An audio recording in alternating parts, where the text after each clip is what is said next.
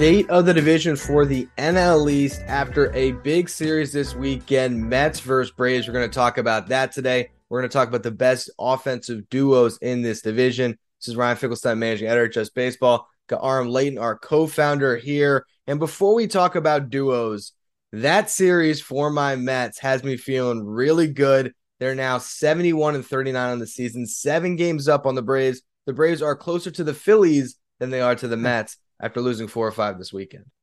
Yeah, that that was that was definitely a big blow to all the momentum that the Braves had, right? I mean, uh, we were talking about not too long ago how I, I thought they could potentially catch them, but you know, also at the same time, what what a great time to get Degrom back yeah. uh, to start to get the team looking fully just what we expected it to be at the beginning of the season. Right as you go into that series, Degrom looks spectacular. Uh, I mean, now that I hate to put too much stock in one series, but when you sweep, it, it makes it a lot more difficult. You know, you know, two and one, you you fall one game back.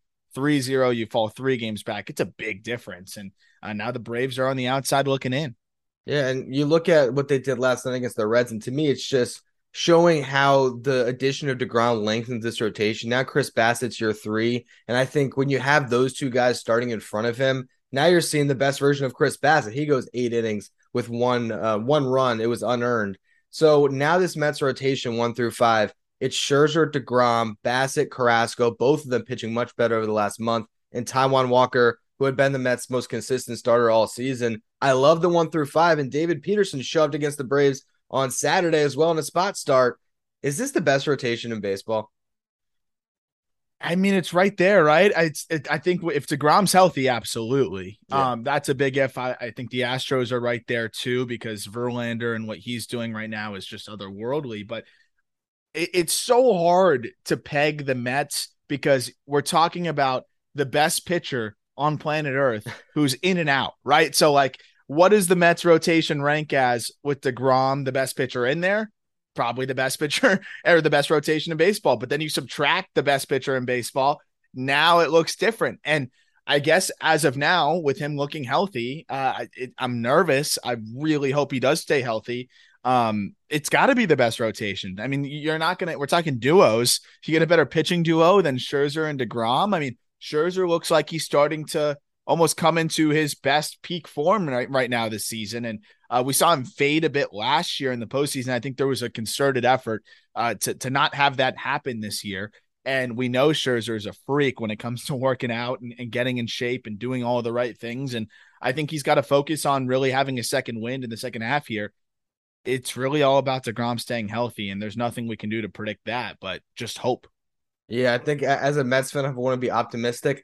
In some weird way, the injuries that both Scherzer went through, the, the oblique, and DeGrom missing this first half of the season, it could give them fresher arms down the stretch, and you might get the best version of them in October. And that right there makes the Mets maybe the most dangerous team in baseball because, as we've talked about, since they made the Scherzer signing, you go into any series with DeGrom and Scherzer able to start maybe four of seven games and the Mets have an amazing chance to win it. But let's talk about offensive duos here. I'm going to be writing an article uh, going through the best offensive duos in baseball, and it felt like the perfect thing to bring it to state. And we kind of discuss each division here, which duos are the best. I want to give a passing mention to the Phillies before we get into kind of the meat of our conversation. Braves Mets here. You got Rhys Hoskins having a great season for them, hitting 253, 344 on base, 496 slugging a 133 WRC plus with 24 bombs. If Harper was around, he's got a 166 WRC plus. That could be the best duo. Without him, you're looking at Schwarber, who has 34 bombs and a 120 WRC plus, leading the league in homers, but he strikes out at a 31% clip. I think because there's holes in his swing, that's why I'm just kind of leaving them out of this conversation and focusing in on Mets and Braves. And, and we're not saying just offensive duos it's it's position player duos right? Yeah. so we're talking defense we're talking fWAR you know everything that they bring to the equation here. And and Kyle Schwarber's having a good year right? I, it's nothing against Schwarber but it's all on the bat here. So unless he's hitting you know 45 pumps and and really I would say putting together a more consistent season average wise uh, it's hard to to justify him as one of the two best players on the team uh, when we're talking about best duos in baseball. That said, Schwarber has been a big part of the Phillies' success and uh, has been far from a disappointment as a free agent signee. Yeah, especially better than the other guy that got in Castellanos, who has been struggling so much this season. But we get into what I think is a really interesting debate here: Dansby Swanson and Austin Riley versus Francisco Lindor and Pete Alonso. You look at Swanson, uh, you know, and honestly, right now, him and Lindor are neck and neck when it comes to fWAR. Swanson at 4.8, Lindor at 4.7. You look at the offensive side of it, the, the offensive runs above average. Lindor slightly better, Swanson slightly better on defense, and they come out to almost the same player. Specifically on the offense, Swanson, we've talked about all year. hitting 292, 348 on base, 461 slugging, 125 WRC plus, 16 home runs, 14 steals, 58 RBIs. The walk rate at 7.3%, strikeout rate at 26.3%. Uh, this season, I think you can make an argument. He's been, I mean, has he been the best shortstop in baseball? If not him, I mean, he's right up there. I, Dansby, yeah, Dansby is crazy.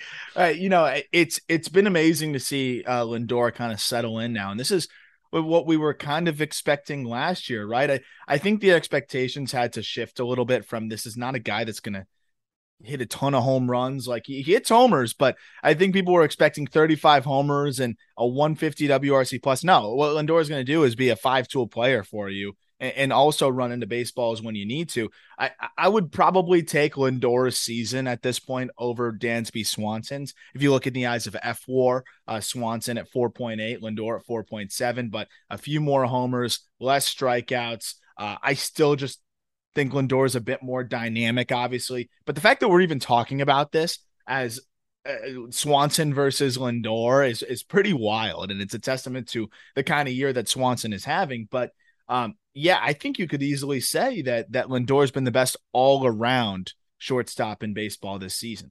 It's crazy, and I think at the beginning of the year he made some errors, and that maybe hurt his fWAR and things like that. And now the defense has kind of shown through. We see he's back to being you know, one of not the best defensive shortstop in baseball. And the thing that I love about Lindor from watching him every day is he's giving you good at bats. Like you look at that walk rate, and the strikeout rate, the fact that he's striking out, you know, less than 20% of the time. I mean, just barely at 19.8, but still he's walking almost 10% of the time. It really does just give you, to me, a, a more complete hitter. Whereas Dansby Swanson, as he strikes out at a 26% rate, like you can still you know, get him out uh, uh, on a day and, and he could just have kind of meaningless at bats. Whereas Lindor, I feel like is always competitive up there. A hundred percent. And I think that's the, you know, the, the, the thing that you get with a switch hitting Lindor, who's not striking out much. And like you said, giving you competitive ABs, it's just, it's just a different kind of player where I think it's just, you feel like he's impacting a game in so many different ways. And that Alonso Lindor combination is going to be a problem in the NL East for a long time. I, I don't know what the what the future looks like with how the Mets plan to lock up Alonso, but I, I can't imagine him anywhere else. Um, yeah. How many more years of control does he have? I want to say two beyond this year. I think he we just might, hit his we, first RBR this year. This might be the first year where we start hearing negotiations in the offseason with, you know, a pre-arb deal for Alonso. Lock up that core for a while. That's got to be one of the more terrifying duos. Uh, and also, you wrote something last year on justbaseball.com about how Pete Alonso's defense has gotten better at first base. And I, I don't know how it's trended this year, but I would I would say he's probably a net positive still as a first yeah. baseman at the position. So surprisingly, the defensive metrics have gone way down. I haven't caught it watching. Like that's the thing. You can say that the outside of average. I think he might be in like the bottom ten percent of the league this year, so it hasn't looked great. But when I watch Mets baseball, I don't think they have a hole at first base with Pete Alonso. And considering where he was in 2019, getting subbed out of games in the beginning of the season, I think that's a, a positive development. And, you know, talking about these duos again here, these guys have been clutch in Lindor and Alonso. You look at the major league leaders and go ahead RBIs this season. Number one, Pete Alonso with 24. Number two, Francisco Lindor with 20. Um, they're high leverage. Both of them are in the top five when it comes to WRC plus in high leverage situations. That list is Mookie Betts at 269, uh, Andres Giménez at 267, uh, Matt Olson at 240, and then you got Alonso at 224 and Lindor at 204. So they've been so clutch. They've driven in 172 runs between them. You compare that to Riley and Swanson at 127. I know that a big part of that is having Nimmo and Marte in front of those two guys, Yeah. But still, that's a big discrepancy. And they got them in home runs as well 48 home runs for Lindor and Alonso, 45 for Riley and Swanson. And, and also, you mentioned the home runs with a combined sub 20% K rate, which I think Exactly. is extremely rare in, in today's game to have that much power and still strike out that little. The fact that Pete Alonso is striking out 19.6% of the time shows you, you know, what he has figured out at the plate in terms of being able to make more contact without it compromising his power. Uh, that that's got to be one of the best. I'm excited to see where you, you rank this duo uh, across, you know, compared to the rest of baseball. I know we're talking at least uh, on this episode, but I'm excited for that article because I I'm curious how how you're going to peg your guys uh, versus everybody else. I'm gonna try to remove the bias. I know there's a couple guys in St. Louis that I- I'm thinking right now, before I dive into the numbers, are likely the top duo in baseball. Correct. But we'll we'll see exactly how it shakes out. And the one last thing when you mentioned, you know, Alonso's strikeout, his walk rate, to me, the most impressive thing, nearly identical to what he did last year. So that just shows his consistency as a hitter. You're talking about it out. yeah, two full seasons of him being this guy. Obviously, the numbers have ticked up a bit this year, but even look at some of the more you know advanced metrics, like when he's swinging outside of the zone, inside of the zone. It's all like within a percentage point of two of last season. So Yeah. I love that consistency from Pete Alonso. Absolutely. Uh, I'm excited for the Braves now. Let's let's who are we pegging with? There's here's the thing that's scary about the Braves is I think when you look at the Mets, it's very clear to me. I mean, they've got a lot of good players. Don't get me wrong. They're 71 games they've already won, but I when you look at the the Mets, it's very clear who the two best offensive players are. I think there right now. Uh, when you look at the Braves, there's a lot of guys that you could kind of excuse me, you could kind of pitch there as as the the two best guys. There's a lot more of I guess I would say parity with the, the bats in their lineup, but with the trend of Austin Riley, I think he can be right there. And this duo could be right there too with any in baseball. Yeah, that's the thing. You know, you look at at the other names, like if you just talk about pure talent, like you're probably talking Riley and Acuna or Acuna and Olson. This season, it's been Swanson and Riley, and Austin Riley has been by far their best player. Really, 296 average, 358 on base, 584 slugging, 157 WRC plus, 29 bombs, 69 RBIs. Uh, you know, once again, it seems like last year, where as the season goes on, he just gets better and better and better and continues to to stack up good ABs. And I mean, I think that Goldschmidt has the, this MVP pretty much wrapped up. It would take a pretty big fall, I think, for him not to win it. But I think that Riley and Alonso are both going to be in the top five, in my opinion, when it comes to the end of the season MVP voting. Here's the thing: is I agree. I think Goldschmidt's in great shape, but it, Austin Riley's doing everything he can to catch him. Over his last 40 games 368 419 711 slash line. That's a 208 wrc plus with 11 home runs.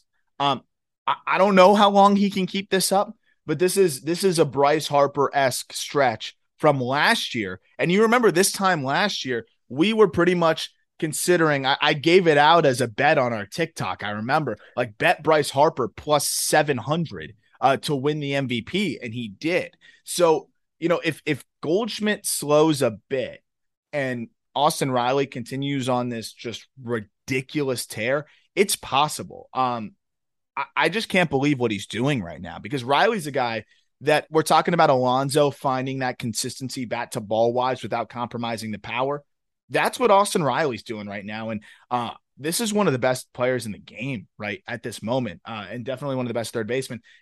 Clearly, the Braves feel the same way, uh, giving him two hundred million dollars. And man, I'm just very interested to see how long he can keep this up. And I'm starting to believe that he, he could probably keep it up for for a, a, a long time and, and through the duration of the season. I don't know if he hits 370 the rest of the way, but I mean the fact that he's doing that over a span of 40 games is is just outrageous.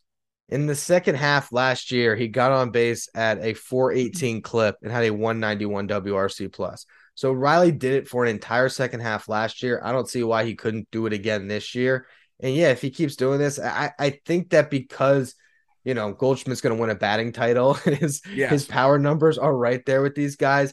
And also, you know, if we talk about most valuable on a team, if the Cardinals win that division in particular, he's going to have the narrative on his side as well. But I I think for Riley, he is, you know, given as good of at bats as anyone and making a case for himself. I think Alonso, I and I just wrote an article for us about his MVP case, and really it was more that he's going to finish in the top five. If you read the article, I don't actually think he's going to win the award. I'm not that biased, but the reason why I could see Alonso being in that conversation is simply if he paces the, the league in RBIs by 20 and the Mets somehow finish with the best record and they have a light schedule. So I could see the Mets catching the Dodgers there could be this kind of groundswell that would go for Pete Alonso if he has, you know, let's just say he has 50 RBIs in the final two months here. He's the most productive player on the best team. Is, exactly. is usually going to get some some top five votes. Obviously, playing first base probably it makes it more difficult. That's why Goldie has to hit the way he's hitting, and the fact they play the same position. Again, you're just going to put the numbers side by side, and if the Cardinals make the playoffs, it's like okay. Yeah. Uh, Paul Goldschmidt's played a big part in that. Um, what I'm interested in is if we're comparing duos here, you know, I think Lindor, we talked Lindor and Dansby are pretty much right neck and neck.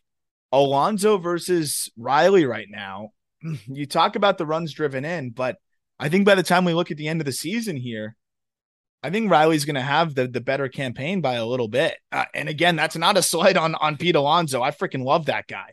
But if he does what he did second half last year, and he's already on pace to smash last year's home run total. He has 29 um, this season. Riley does. He had 33 last year.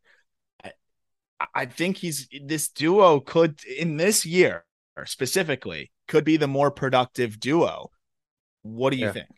I think you're right. I, I think that that Lindor would have to widen the gap from Swanson to give the Mets the edge. I think right now you could almost call this a dead heat. And I could see Riley pulling away from Alonso and Lindor pulling away from Swanson. Yep. Yep. And the question is which one's better. I actually think if we kind of expand this out and we're looking at this division, what's interesting to me is let's go one through five for a second here.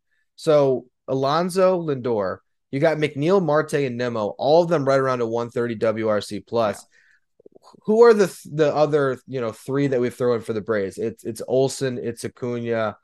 Um, who, who else am I forgetting here? Harris, maybe. Michael Harris, the way he's been swinging it, yeah.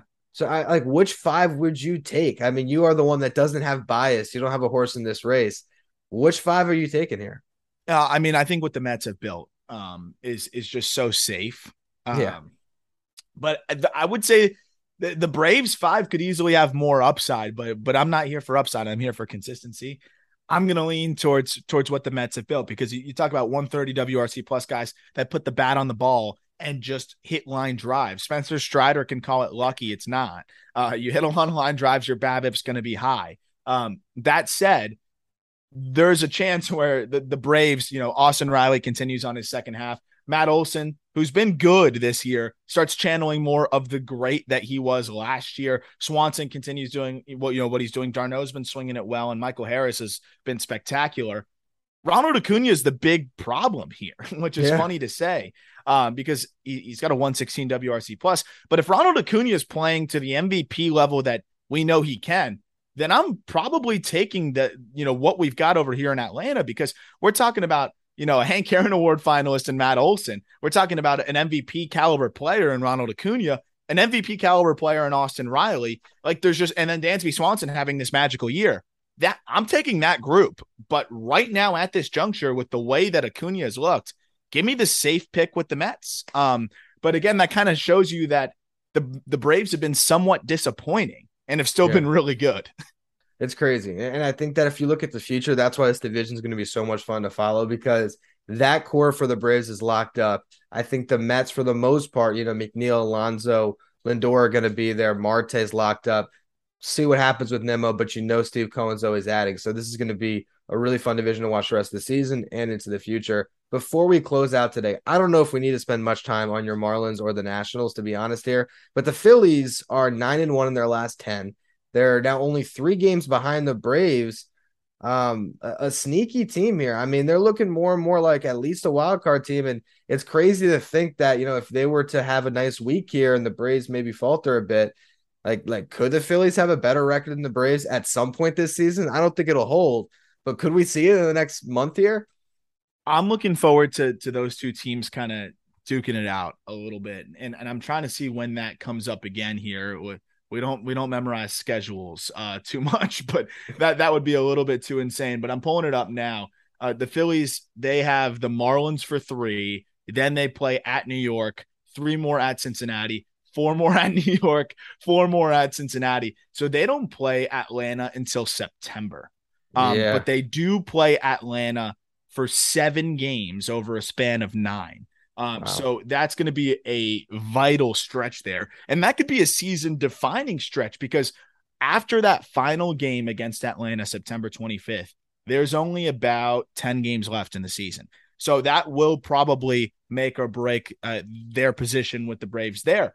What's interesting is is it, it all ties back to the Mets though. For them to really be able to to close in here, they just have to perform better than the way the Braves performed against the Mets. You have to hope, I guess, that you at least take one of the three coming up, which is a low bar. I think they could take two out of three because they do have Nola and Wheeler timing up here with this series. And then you absolutely have to split two and two against the Mets. And you have to have to win the majority of those Cincinnati Reds, Pittsburgh, uh, you know, the Pittsburgh games as well with the Pirates, and then three more with Arizona.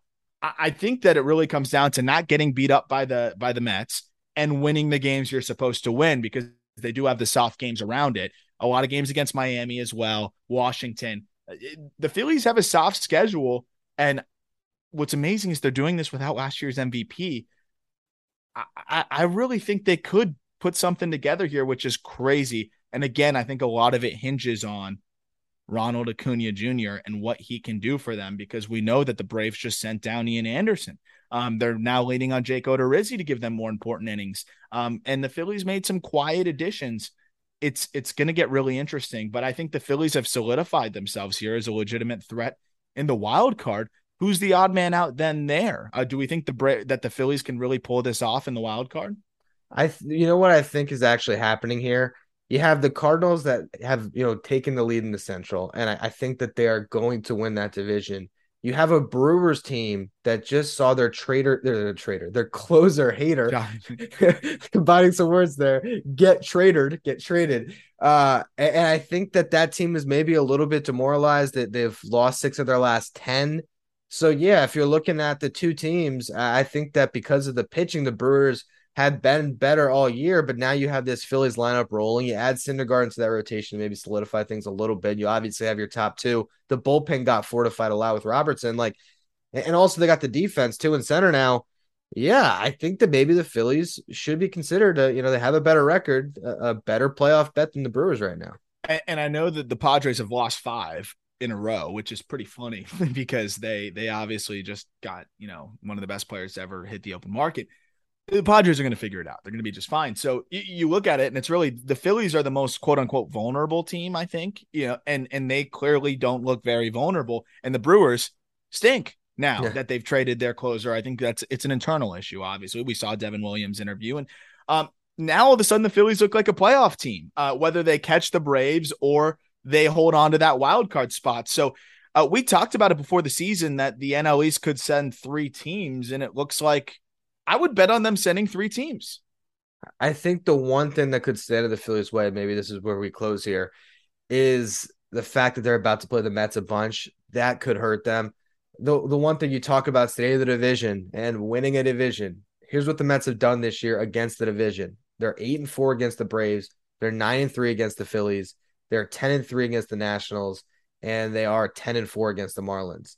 That is how you win a division right there. And they haven't lost a series yet to this. I think the Marlins are the only team that's even split a series against the Mets this year.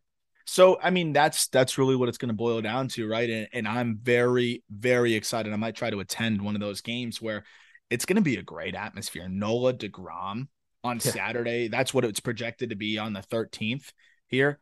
That's going to be a huge series to kind of determine the path. The good news though for the Phillies is if they lose two out of three there, they get another shot at home for four against the Mets. So uh, like we said before, seven games of the next 13 are against the best team right now in their division and arguably the best team in baseball. Dodgers also trending in that same direction.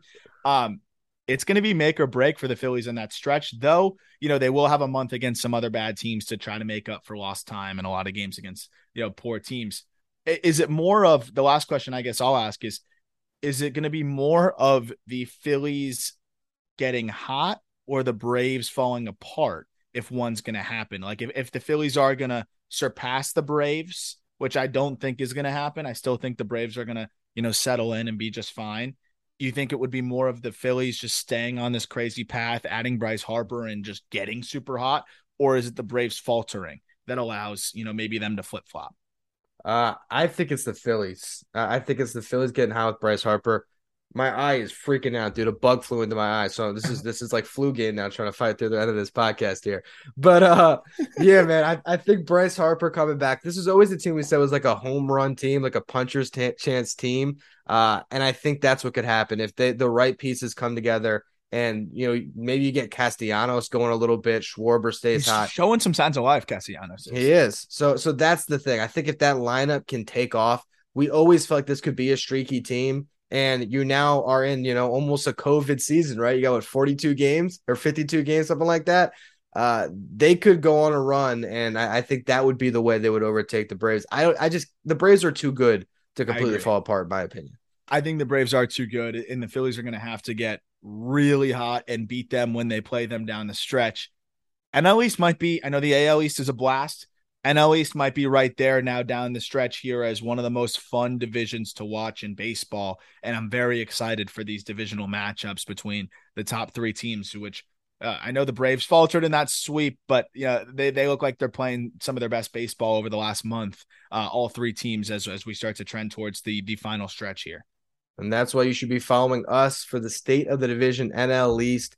We're now going to be trying to change the schedule up Tuesday, Wednesday, Thursday the East divisions on Tuesday, the Central on Wednesday, and the West on Thursday. Make sure you're following us on YouTube and the podcast feed at State of the Division. And we'll be back next week to talk about more of the NL East.